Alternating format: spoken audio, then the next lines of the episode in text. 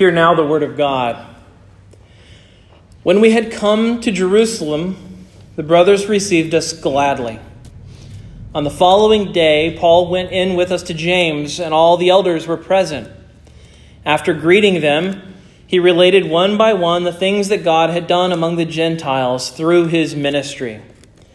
And when they heard it, they glorified God, and they said to him, You see, brother, how many thousands there are among the Jews of those who believe, who have believed.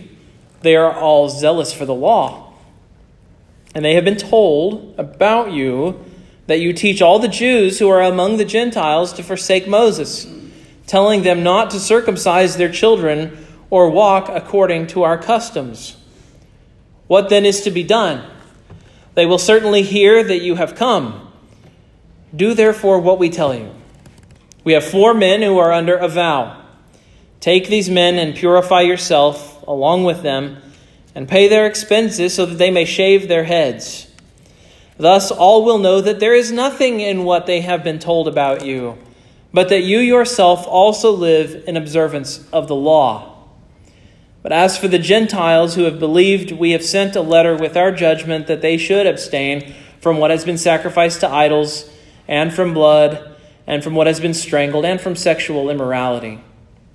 Then Paul took the men, and the next day he purified himself along with them and went into the temple, giving notice when the days of purification would be fulfilled, and the offering presented for each one of them. When the seven days were almost completed, the Jews from Asia, seeing him in the temple, stirred up the whole crowd and laid hands on him, crying out, Men of Israel, help! This is the man who is teaching everyone everywhere against the people and the law and this place. Moreover, he even brought Greeks into the temple and has defiled this holy place. For they had previously seen Trophimus the Ephesian with him in the city, and they supposed that Paul had brought him into the temple.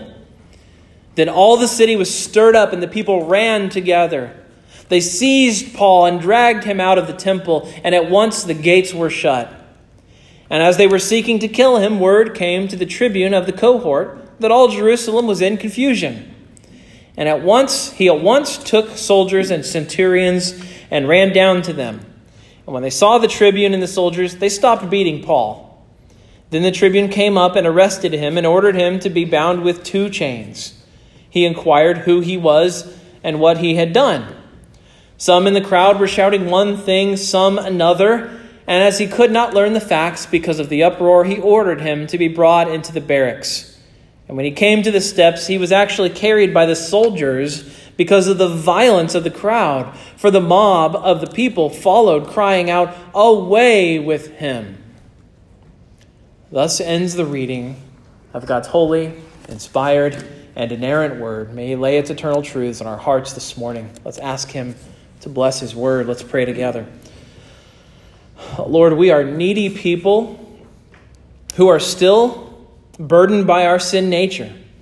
We haven't been perfected yet. We are still in this life and we are still in this world and we are still hemmed in on all sides by our enemies, the world, the flesh, and the devil. Would you use your word together with your spirit to do a work in our lives and prepare us to leave this place once again and able to fight the good fight of faith? We ask it in the name of Jesus Christ. Amen. You may be seated. there are a lot of wonderful things about being Presbyterian. One of my favorite things is the fact that we have a catechism. Uh, I know that might seem silly, but I am a little bit of a nerd, and I do like those sort of things. But uh, maybe for those of you who don't know, a catechism is a teaching tool that involves questions and answers. Uh, part of the reason I love our catechism is because I grew up in a church tradition that not only didn't have a catechism to help me understand the faith, but we didn't have a, even a confession that was written down. And so sometimes I would have a question, and there was nobody I could go to except my pastor. And so I was quite the pest for a stretch there. And some would say that hasn't stopped. But I was a, a huge pest to my pastor. And uh, I just. Uh, every Sunday I was keeping him after, answering questions and questions. And it would have been nice if he had just said, hey, go to this thing and leave me alone. Uh, maybe he wanted to, I don't know, but he was a godly man. He didn't really do that. Um, but one of the things that I, I, I, discovered was it's so good to be in a church where, where you can know these things, where you can have your questions answered, where you can have the Bible summarized. That's exactly what a confession is. That's exactly what a catechism is. And they are a gift from God. Now, they are not scripture. It's not the same thing as reading scripture when you read a confession or when you read a catechism, but what you are reading is a summarization of the teachings of scripture the boiling down of thousands of pages of, of teaching into something that can be understood. And in our catechism, especially, there is a section where it goes through all 10 of the Ten Commandments and it asks these questions. And one of the things it does is it says, hey, there's a positive side to this command. God is not just telling us not to worship other gods, He's telling us to worship Him. So there's a positive and a negative side to each of the commandments. And if you go to the fifth commandment, you find that not only does it, does, is it saying don't lie, which it certainly is saying that, the ninth commandment is do not bear false witness against your neighbor, but there's a positive side to that. And part of what it is positively telling us we should do is that we should, and I'm going to quote from this the ninth commandment requires the maintaining and promoting of truth between man and man, and of our own neighbor's good name, especially in witness bearing. So, in other words, uh, we have a duty as believers to promote truth between our fellow man, between us and our neighbors. We have a duty to protect our neighbor's good name. Now, that is very counterintuitive in the age that we live in because the whole cycle of internet and television news is entirely built around taking someone down all the time. So when you turn on the news or when you go to a website, usually the first thing you see at the top is who's going down today? Who's been made a fool of today? Who looks silly today? And, and in a sense, the posture that most people have is this posture that says, Who's going down? Who have we caught? Who have we busted? And yet, the Bible is clear that when we hear slander, when we hear rumors, our posture should not be a posture that is ready to entertain accusations. Our posture should actually be the opposite. We should be people who are interested in preserving the good name of those around us, unless we're required by circumstances not to. And this morning's passage relates to the question of false accusations and slander within the church. When or if we are falsely accused of something, how should we respond? Is there anything that can be done? Just to be clear, slander is a false report, it's a twisting of the truth. And in our passage today, Paul faces two slanderous accusations back to back. So the question I have for us is how does Paul deal with that? How does he answer slander? Well, we'll find out under three headings. The first is sensing the accusation, the second is satisfying the accusation, and finally, surviving the accusation. So, sensing the accusation, satisfying the accusation, surviving the accusation. Let's see, how does Paul deal with something in such a heated environment like this? What does he do? Well, first, sensing the accusation. Paul arrives in Jerusalem. He comes bearing gifts. He has been planning this trip for a very long time. He has money for the Jerusalem church that he's collected from all of his travels. And he's been stopping in each church and he's been receiving their collection. He has quite a bit of money almost certainly uh, enough that you, he, you almost wish that Paul would have a guard with him.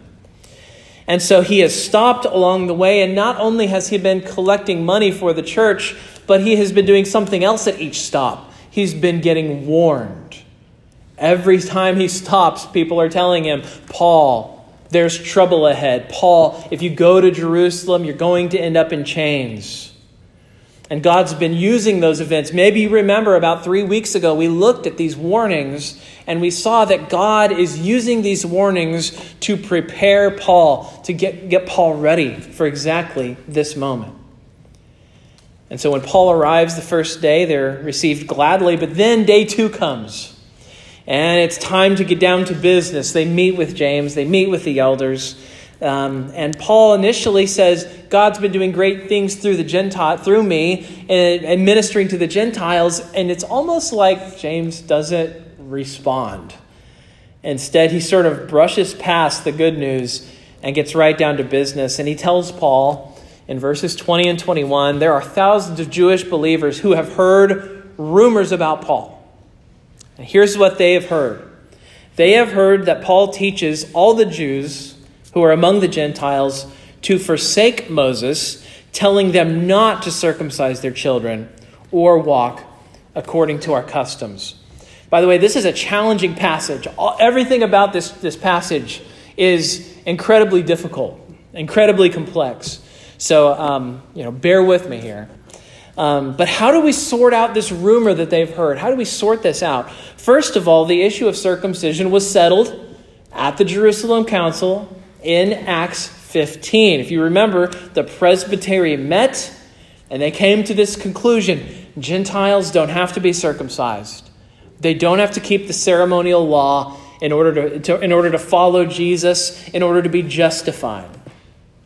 But the accusation here is that Paul goes beyond that decision and actually tells Jews that they should not keep the ceremonial law, which is very different than what Acts 15 determined. So, is this true? Is Paul actively steering Jews away from keeping the ceremonial law? Is that what Paul's doing? No, at least not entirely. He did tell Jews and Gentiles they were set free from the obligation to keep the ceremonial laws now. But he never forbid them to either. So there's a difference, right? There's a difference between telling someone you are not obligated to do this and telling someone you are obligated to do this. And he is telling them you are not obligated to do this, and he is not requiring them to set aside the ceremonial law. One of the things we see in Acts 16, for example, is right after the Jerusalem Council, what does Paul do? He has Timothy circumcised. And he, he doesn't do it so Timothy can be made righteous in God's eyes. He doesn't do it because Timothy needs, to, needs this in order to be righteous in God's eyes or justified. But he does it because he wants to minister to the Jews. And if he was totally opposed to keeping the ceremonial law, he would not have even done that. He would not have even done that. So there's nuance in what Paul's views are. And that nuance is totally missing in the version of things that James is relating to Paul. There's no nuance here at all. That all they hear is, You told these Jews to stop keeping the law. And that is not what Paul did. And so, what James has done is he's identified a slanderous accusation against Paul. And now he's about to propose a solution. And we're going to see that solution in the second point. But I want to stay here for just a moment longer before we move to the second point. Because James here has been presented with a ninth commandment opportunity. It's, a, it's an opportunity that relates to Paul's good name. Remember, the ninth commandment says that we should preserve the good name of our brother or sister. And James has heard something that not only damages the good name of a fellow elder and apostle, but it has the potential to injure the church. And so he does the right thing by bringing this directly to Paul. Now, before we move on to James's plan for dealing with the slander, I, I want us to reflect for a moment.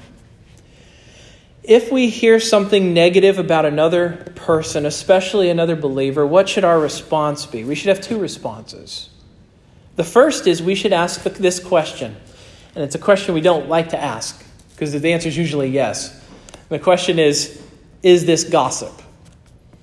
In other words, is this information I should even have? Is this thing that I'm being told my business? Uh, in other words, is it part of my sphere of, is it something I should be caring about? Uh, you know, if you're an elder in the church, I would suggest the list of things that you should know about in the church is larger than somebody who's just an average member. Um, you, you've been given spiritual oversight of people's lives. You probably are going to know things about people that not everyone in the church is supposed to know. But the question is if someone comes to you and says, Did you hear this about so and so? The question is, Is this information I should even have? Is this my business?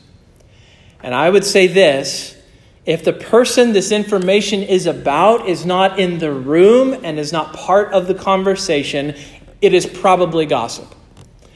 And I have to say, gossip is one of the easiest sins on earth. I mean, sins are easy to commit, don't get me wrong. But gossip is the invisible sin. And it's so smooth and it goes down so easy and it feels like a prayer request every time. You know, oh, we need to pray for so and so. And they're not in the room and they don't know I'm telling you this. Um, but it happens so readily and it happens so easily, we don't realize it's happened until things are already out of hand and the hurt has taken place. So if we discuss other people with other people, it is like it is like fire. It's like fire. You really can't control it once you let it go. It just starts going and it never stops. That's why James spends so much time in his letter warning us the tongue is a fire. It's a world of unrighteousness. And that's why it's so important, especially in the church, for us to be careful how we talk to each other and how we talk about each other. When you catch yourself gossiping, notice I don't say if, eh, you know, the right thing to do is on the spot, when you notice it, mid sentence, just stop and say, you know what? I just realized this is gossip. I'm sorry. I shouldn't have even, we shouldn't have even be, been having this conversation. I wish I'd never entertained it let's just stop and talk about something else. How are you doing? What's going on in your life that you'd like to share with me? Um, maybe you realize after the fact that you gossiped. I've had conversations where afterwards I went, Did I just gossip? you, you think about it after the fact and you realize, I think I just did. I didn't even notice it. It slipped by that easily. How do you deal with that? Uh, my suggestion is at a bare minimum, reach out to the person you were gossiping with and tell them, I regret having that conversation. I am sorry. It was sin, and I was leading you into sin by keeping that conversation going. We need to be more willing to call ourselves when we know that we're doing things that are damaging to the body of Christ, even if we felt innocent when we were in, in the moment doing it. But let's assume, for the sake of discussion, that the thing you've heard isn't gossip, that it is something that is your business, that you have this information. Well, then we have a second duty, which is this that we have the duty to reach out to the accused person personally and discuss the issue, just like James does. Not too long ago, I, I heard talk on the internet of another pastor in our denomination, and he was accused of teaching serious errors, and his church was accused of serious errors in practice.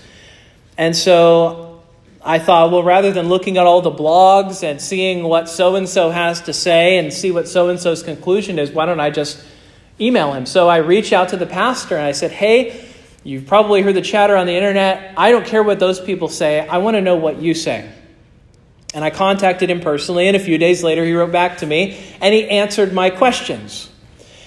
And the thing that struck me the most was he had this sincere thanks for me because I had reached out to him personally. Instead of asking some angry person on a blog what they thought that he said, I asked him, and he said, I have had lots of people talking about me and very few people talking to me to find out what he personally taught. If something is our business, if we sense the accusation as we see that James does here, we need to, if at all possible, do what James does and reach out personally, reach out in a brotherly way to the person who is accused. That is what James does here. He sets a pattern for us. And so that's the first thing that happens sensing the accusation. The accusation is there. What do you do about it? Well, you need to act on it. And that takes us to the second thing this morning, which is satisfying the accusation. Uh, James has presented Paul with these issues at hand. People are misunderstanding the nuance of his teaching. By the way, speaking of the internet, that is another place where nuance is entirely lost. It is not the right place to engage in the marketplace of ideas. People are not ready for nuance. People on the internet are looking to pounce. So, so understand that that's not the place to engage in important ideas. It just simply isn't. Um, people misunderstand Paul here. They, they spread the word just as easily as a false uh, statement on Facebook. It spreads like wildfire. And so it's spread about Paul and Paul isn't telling people they should violate the ceremonial law, but he also isn't telling people they should keep it either. He's, so there's nuance there, right? People want to just put it in one of two camps Paul, law good, Paul, law bad. And that's what they want to say. It's one or the other, right? And Paul says, well, the, the, the, uh, let's think about this. And as soon as he says, let's think about it, people say, ah, he's just trying to wiggle out of this. There's no room for nuance. How do you get across the nuance of your view? Well, James and the elders in Israel or in Jerusalem sort of hatch a plan. If this works, it will show that Paul agrees with the Jerusalem council in Acts 15, and it will show that Paul isn't teaching the Jews to forsake Moses. Now, before I go further, I want you to know that James's plan is difficult to follow. I looked at a number of commentators sort of trying to interpret James's plan. And all of them seem to disagree about the details of what is going to happen. So rather than walk through bit by bit everything, I want to give you the four steps of what Paul's going to do, the things that aren't really disputed. Uh, the first thing is, the first part of the plan, Paul is going to go with four Jewish Christian men into the temple. So these are men, they, they appear to have taken a Nazarite vow. I'm not going to read it, but if you're interested in the Nazarite vow, it's in Numbers chapter 6.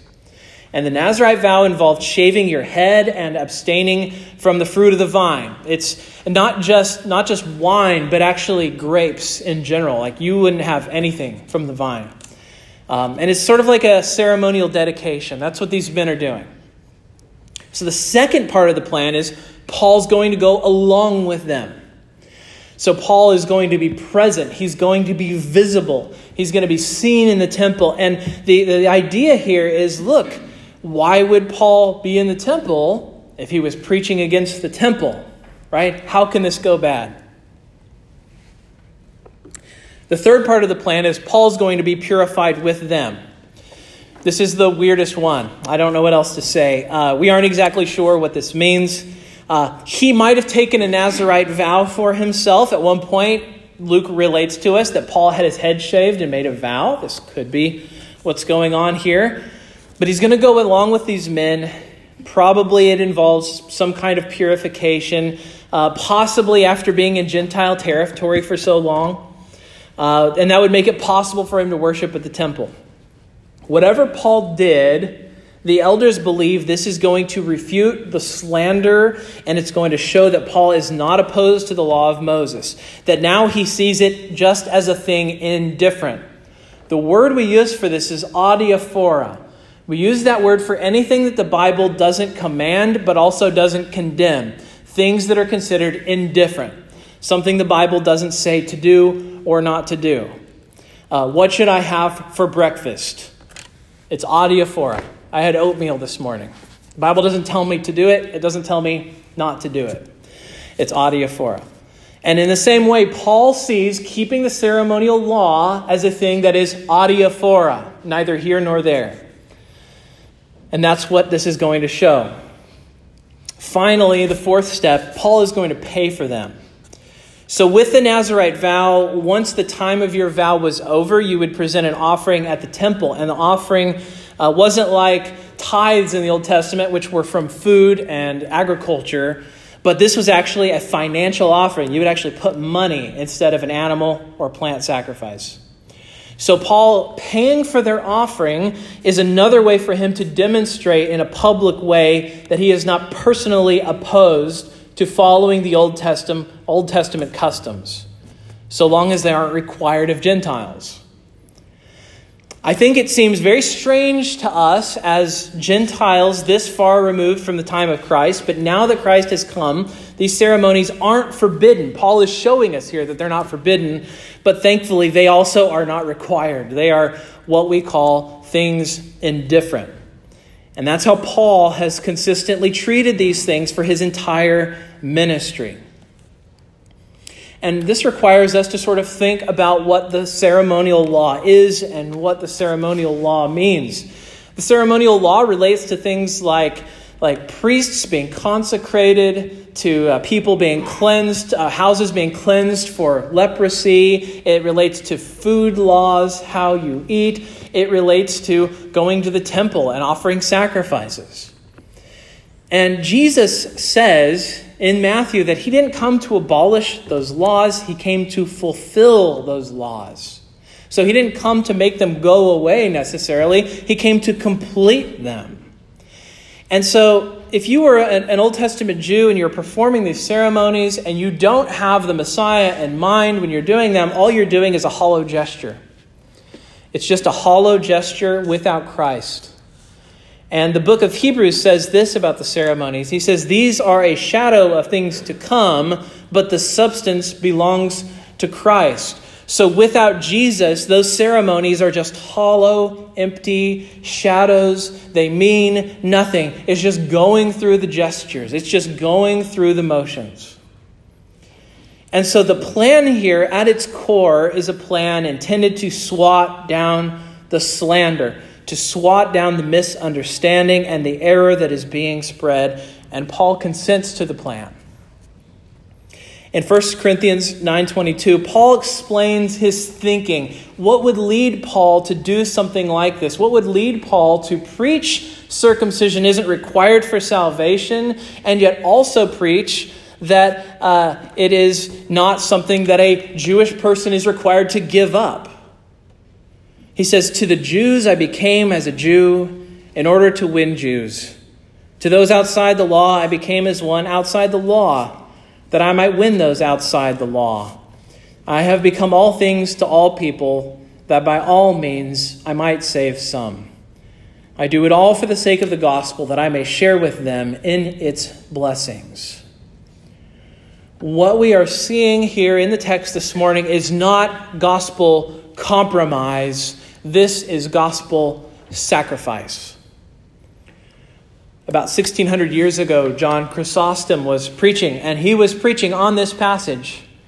And he admitted that it is an incredibly difficult passage to reckon with. And his conclusion is this condescension is what it is. Do not be alarmed. Condescension is what this is. And so he says, Paul is condescending for the sake of the gospel. He's returning to a ceremony that he doesn't have to keep so that he can preserve his witness with the Jews. And this is something Paul has done all his life ever since coming to Jesus. And Paul is really hoping that this is something that will silence the slander, it will prevent confusion, it'll bring peace to the church, and it'll clarify the message that he preaches. Hopefully, the nuance of his views will come out. Of course, that requires people to hear what he has to say, which is part of the problem. So, Paul satisfies the accusation, or at least he tries to. Before he's able to complete the seven days of purification, a new accusation is raised. And so in point three this morning, we have surviving the accusation. This is a new accusation that gets raised against Paul, and the accusation comes from these people that Luke calls Jews from Asia. They lay hands on him, and the accusation is connected to the one from the previous point. They say Paul teaches against the people and the law and this place. In other words, they point at Paul and they go, hey, this guy is anti Jewish. This guy hates us. He hates our law and he hates this temple. By the way, there are people like that. We just saw that violence yesterday in California as someone shot people, Jewish people, at a synagogue. It is wicked and evil thing to do something like that. And as Christians, we must speak out against that sort of evil when it happens.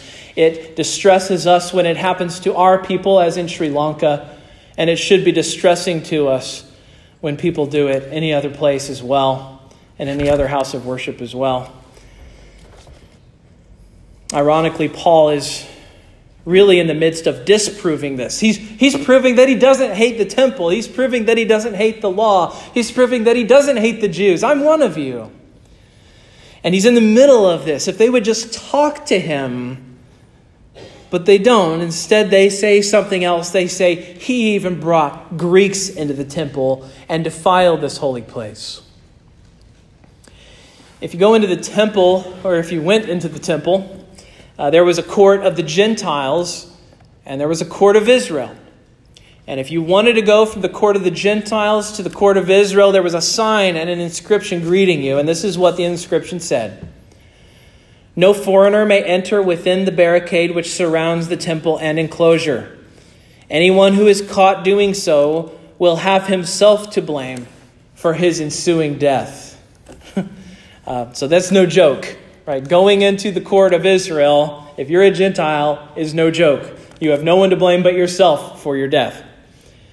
Now, Paul has been with this Greek, a fellow named Trophimus, in Jerusalem earlier, but he, he isn't with Paul in the temple now. These people see Paul and they assume the worst about Paul, and this is the second accusation against him. But what happens? Well, with the last accusation, there was something they could do, at least they hoped they could do. They, they thought logically we can do something which will disprove this falsehood. We'll show that this isn't our view. But, but in this moment, when the whole city is stirred up and people are screaming and they're trying to kill Paul, how do you sort that sort of situation out? Even when the soldiers come out and they rescue Paul, they can't sort things out. Luke tells us some in the crowd are shouting one thing, some another. And as he could not learn the facts because of the uproar, he ordered him to be brought into the barracks. How do you sort out this sort of thing? Uh, the answer is sometimes you don't. Sometimes you don't sort it out. Sometimes your view doesn't get explained. Uh, it was not very long ago. I think it was only a few weeks ago. Roger Scruton got fired from a job that he was doing for the UK government. Why? Because somebody misrepresented things that he said. They said it on Twitter. Everybody got angry about it. Everyone demanded that he be fired. And then later, people read what he actually said. But it was too late. The mob acted without knowing. We are living in an age of knowledge without wisdom. Knowledge without wisdom. And that's, that's the mob that Paul is dealing with here. He's, he's on Twitter right now. he's on Facebook right now. Everyone's angry at him and screaming at him. No one cares what he really believes, no one cares what he really thinks. And so, you know what? Sometimes you don't get accurately represented. Sometimes you just make it out by the skin of your teeth and you're glad you're still alive. And he escapes by the hands of the civil magistrate, actually. And it's an opportunity for us to remember and praise God for good civil authorities.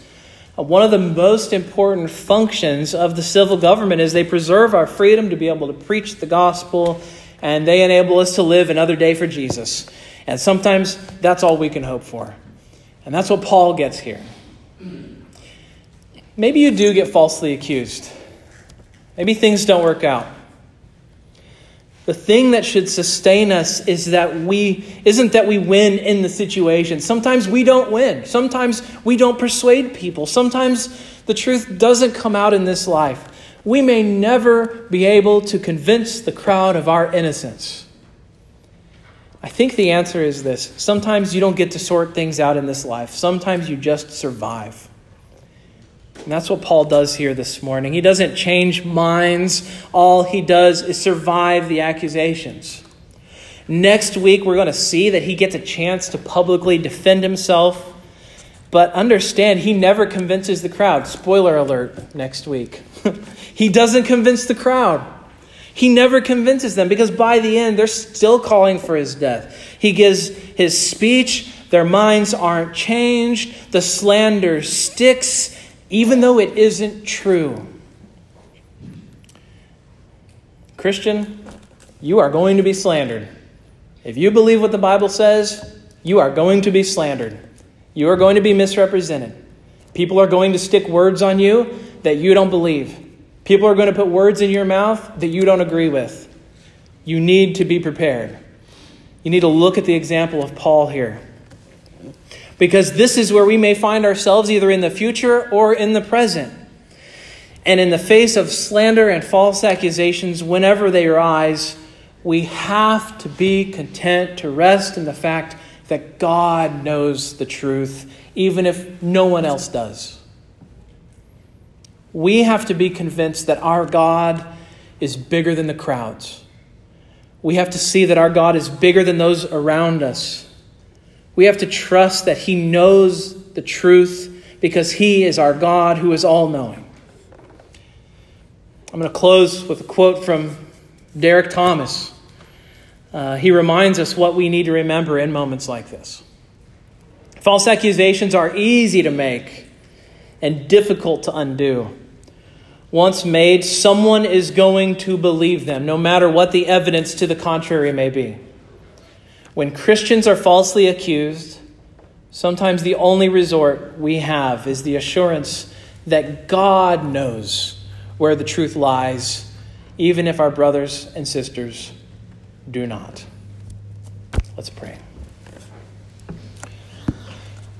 Lord, we pray that on the one hand, our conduct would always be innocent and pure, so that any accusation that is raised against us would always be a false one. But we also pray that when such accusations do arise, that you would give Christians the wisdom to know how to deal with those accusations, that you would protect us of all people from slander or gossip, that we would not entertain a negative report unless we must. We pray especially, Lord, that you would help us to follow James's example of first going to the accused in person. Help us to follow Paul's example of self sacrifice. Help us to set aside our priorities for the sake of the gospel. But if all else fails, Lord, and we find ourselves facing injustice, help us to endure. In Christ's name we pray. Amen. Would you please stand?